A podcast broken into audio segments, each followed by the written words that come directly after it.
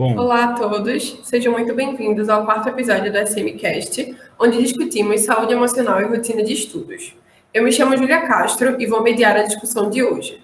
O tema da nossa conversa é planejamento estratégico e gerenciamento de tempo.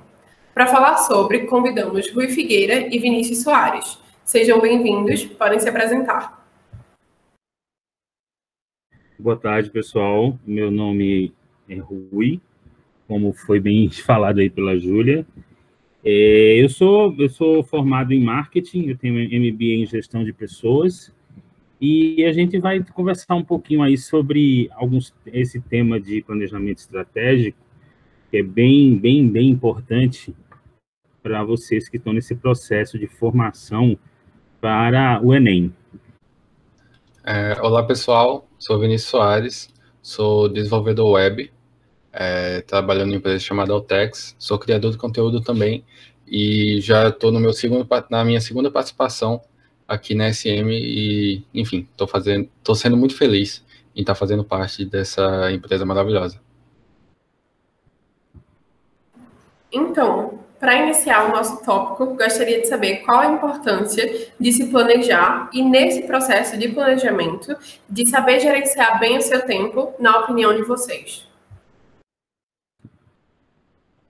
É, eu acho que é muito importante é, a parte de, de, planejamento, né? Porque não só pelo planejamento te permitir ver as metas que você quer alcançar e poder quebrar isso em tarefas menores e poder se organizar para realizar essas tarefas menores é, de maneira mais adequada, às vezes até delegar alguma tarefa ou mesmo saber onde você vai poder buscar ajuda para aquilo e eu acho que um, um, ponto muito importante é justamente se prevenir e, enfim, ter um, um, um, método que você possa se reorganizar caso esse planejamento dê errado.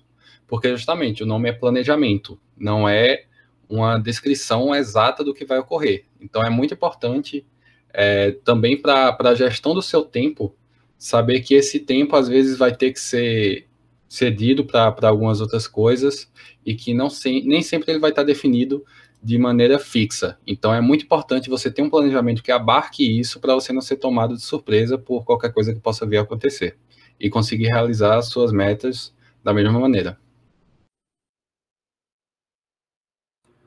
Exatamente. E complementando o que Vinícius falou, é importante entender esse planejamento estratégico como até uma forma de autoconhecimento.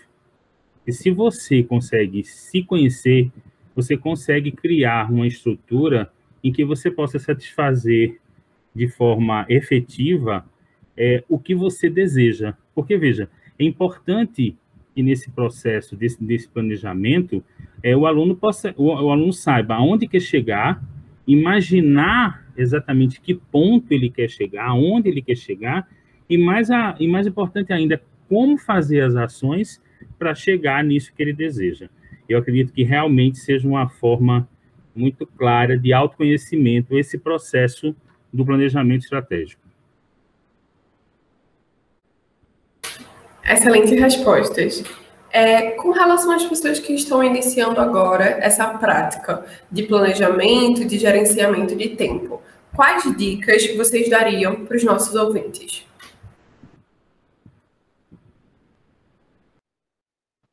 Bom, eu, eu começaria dizendo que, basicamente, os pilares desse planejamento estratégico são, serão as respostas para as perguntas que eles, que eles querem, entendeu? E não é nem tão simples assim. Tipo, é, onde, onde o aluno está? Onde exatamente ele está naquele, naquele momento? Para onde exatamente ele quer ir? E como ele vai chegar lá? Então, essas são as dicas, essa é a dica principal para que você consiga fazer esse planejamento estratégico. É onde ele está, para onde ele quer ir e como ele vai chegar lá. Afinal de contas, como a gente bem falou, tanto eu como Vinícius, nós estamos falando de um planejamento. Então, as minhas dicas seriam essas: ele perceber, ele se colocar e responder essas três perguntas. Nesse sentido, o que eu tenho a agregar é, retirando já de uma apresentação da última super maratona, aqui também na SM. Foram seis pontos que eu, que eu trouxe. que são a tentativa e erro, a ajuda de terceiros e muitos, muitas dessas metas é sempre bom, como eu disse, se planejar para saber o que você pode delegar e também solicitar ajuda, aceitação dos seus padrões, porque às vezes você vai demorar mais tempo do que outras pessoas vão levar em determinadas tarefas ou em estudar alguma matéria, e isso não tem nenhum problema, porque cada um tem suas competências, então cada um tem que saber. Ah, eu sou um pouco mais rápido em matemática, mas eu demoro um pouco mais em geografia cada um tem que justamente entender esses, esses padrões seus e trabalhar com eles. Também gerir suas prioridades, ter o hábito de avaliação para saber o que está dando certo e o que está errado, e a curiosidade de tentar cada vez mais acertar e ou mesmo errar, porque o erro pode ser o início do sucesso. É tudo questão de perspectiva. Então, é, como é que vocês pessoalmente, profissionalmente, fazem essa divisão do que é que vai ser meta, por exemplo, da vida pessoal e da vida profissional, como gerenciar tempo, como juntar os dois calendários, né? Porque apesar dos diferentes aspectos da nossa vida, somos um só. Então, como dar conta dos planejamentos de diversas áreas da nossa vida?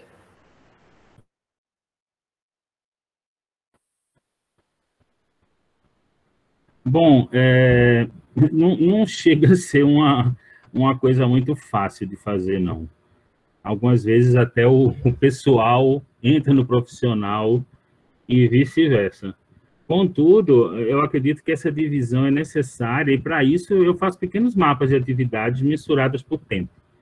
É muito importante que, por mais, é, por mais atividades profissionais que você tenha, e nesse caso, é, atividades que levem ao estudo, né, que fomentem esse estudo, eu acho que desfrutar de alguns momentos de diversão, diria mesmo, eu acho até que oxigenar as ideias, isso ajuda muito.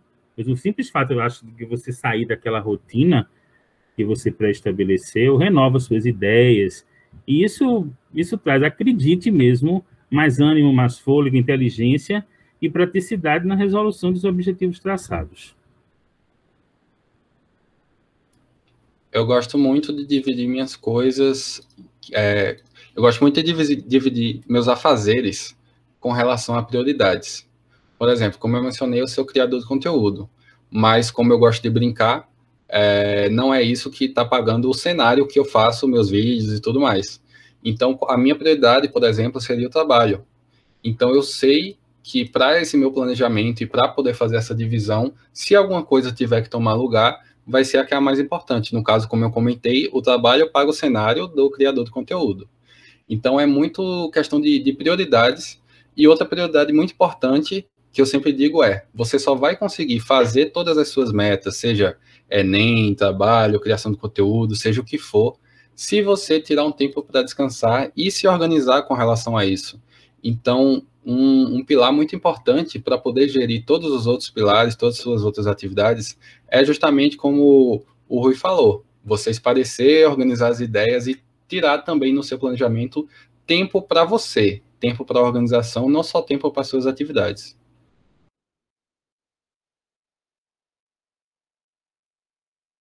Continuando a nossa conversa, eu gostaria de saber é, de vocês Quais são as ferramentas de organização que utilizam e que gostariam de indicar?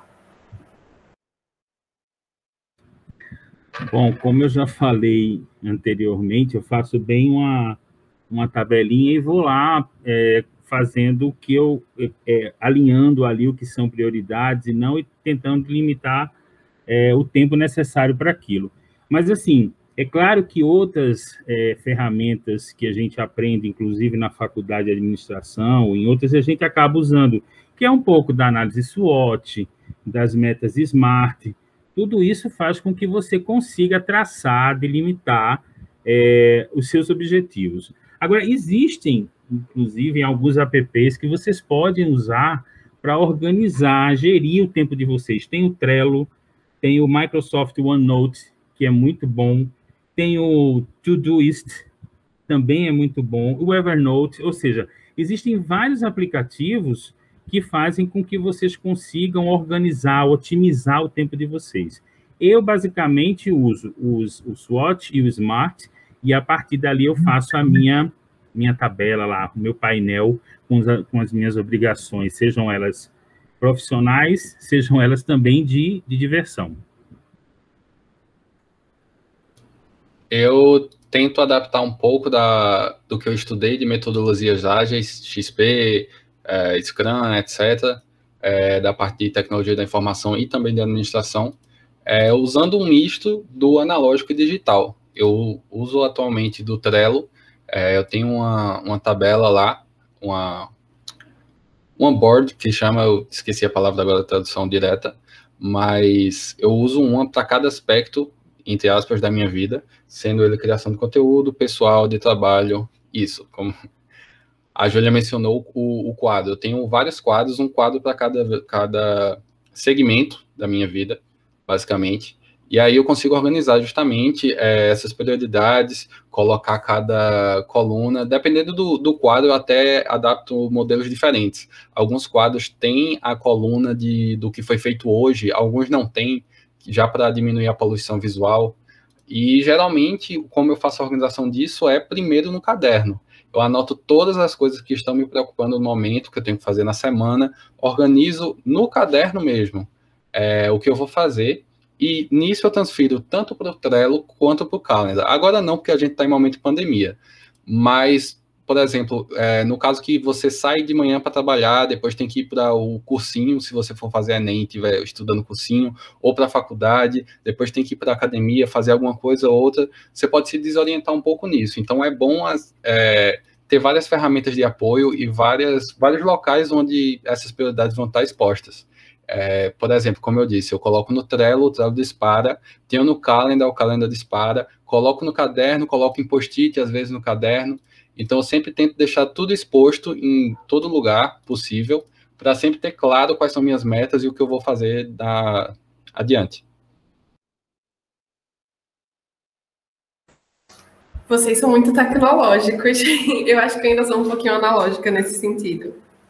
É, tendo em vista que o nosso público é majoritariamente formado por pré-vestibulandos, como vocês bem pontuaram, de que forma vocês acreditam que o uso dessas ferramentas do gerenciamento de tempo e do planejamento, seja ele semanal, mensal, pode potencializar a rotina de estudos? Olha, essa essa pergunta, ela foi bem diluída, quer dizer, a resposta dela foi bem diluída no que a gente no que a gente falou aqui. Agora, uma coisa importante que eu acredito que seja necessário se falar é que toda rotina, todo planejamento que você faça, ele não é absoluto, ele não é definitivo, porque existem variáveis, existem coisas que podem fazer com que aquele seu planejamento ele não ele precise ser mudado, ser adequado. Então, na minha opinião, quando você cria é, um planejamento, quando você desenvolve uma forma de estudo, você potencializa porque você, veja, se você faz uma análise SWOT em que você vê seus pontos fortes, seus pontos fracos, e de uma forma geral você consegue entender a partir daquele planejamento onde você precisa estudar mais. Porém, uma coisa que também complementa tudo isso é você fazer análises paralelas de como você está indo naquele, naquele processo. Peça para alguém mediar, peça para alguém fazer uma avaliação junto com você, e a partir daí você pode perceber, através do planejamento, onde você precisa estudar mais e onde você precisa deixar um pouco de lado. Contudo, mais uma vez falando, você precisa também ter os seus momentos de diversão. Eu concordo totalmente com o que o professor Rui falou. É, eu queria abordar justamente isso. Como, por exemplo, num, num, caso hipotético, eu, uma pessoa é muito boa em matemática, mas não está muito bem na questão de linguagens. Então, se ela se planejar para estudar mais linguagens e menos matemática, ela está fazendo, como o, o próprio professor Rui disse, um, um, um exercício do próprio conhecimento sobre ela que ela tem. Isso vai potencializar para ela não vamos dizer assim, desprender um tempo que poderia ser melhor utilizado é, e absorver mais conhecimentos para ter um desempenho muito melhor em provas e enfim. Uh, eu acho que é nesse sentido mesmo. E a gente, com esse planejamento e com esse conhecimento sobre como nós mesmos funcionamos, a gente pode administrar isso de uma maneira muito melhor para que tudo possa fluir muito bem. Fico muito feliz de receber assim essas respostas, esses esclarecimentos de vocês. Acredito que os nossos ouvintes também vão gostar muito e agradeço imensamente a participação, terem topado o convite da SM. Muito obrigada, professor Rui, por toda a sua é, sabedoria compartilhada aqui conosco. Muito obrigada, Vinícius, não só pela participação no podcast, mas também pela participação na terceira supermaratona que aconteceu no sábado anterior. E é isso, só tenho a agradecer a vocês. Até mais. Muito obrigado, até mais. Muito obrigado e até a próxima.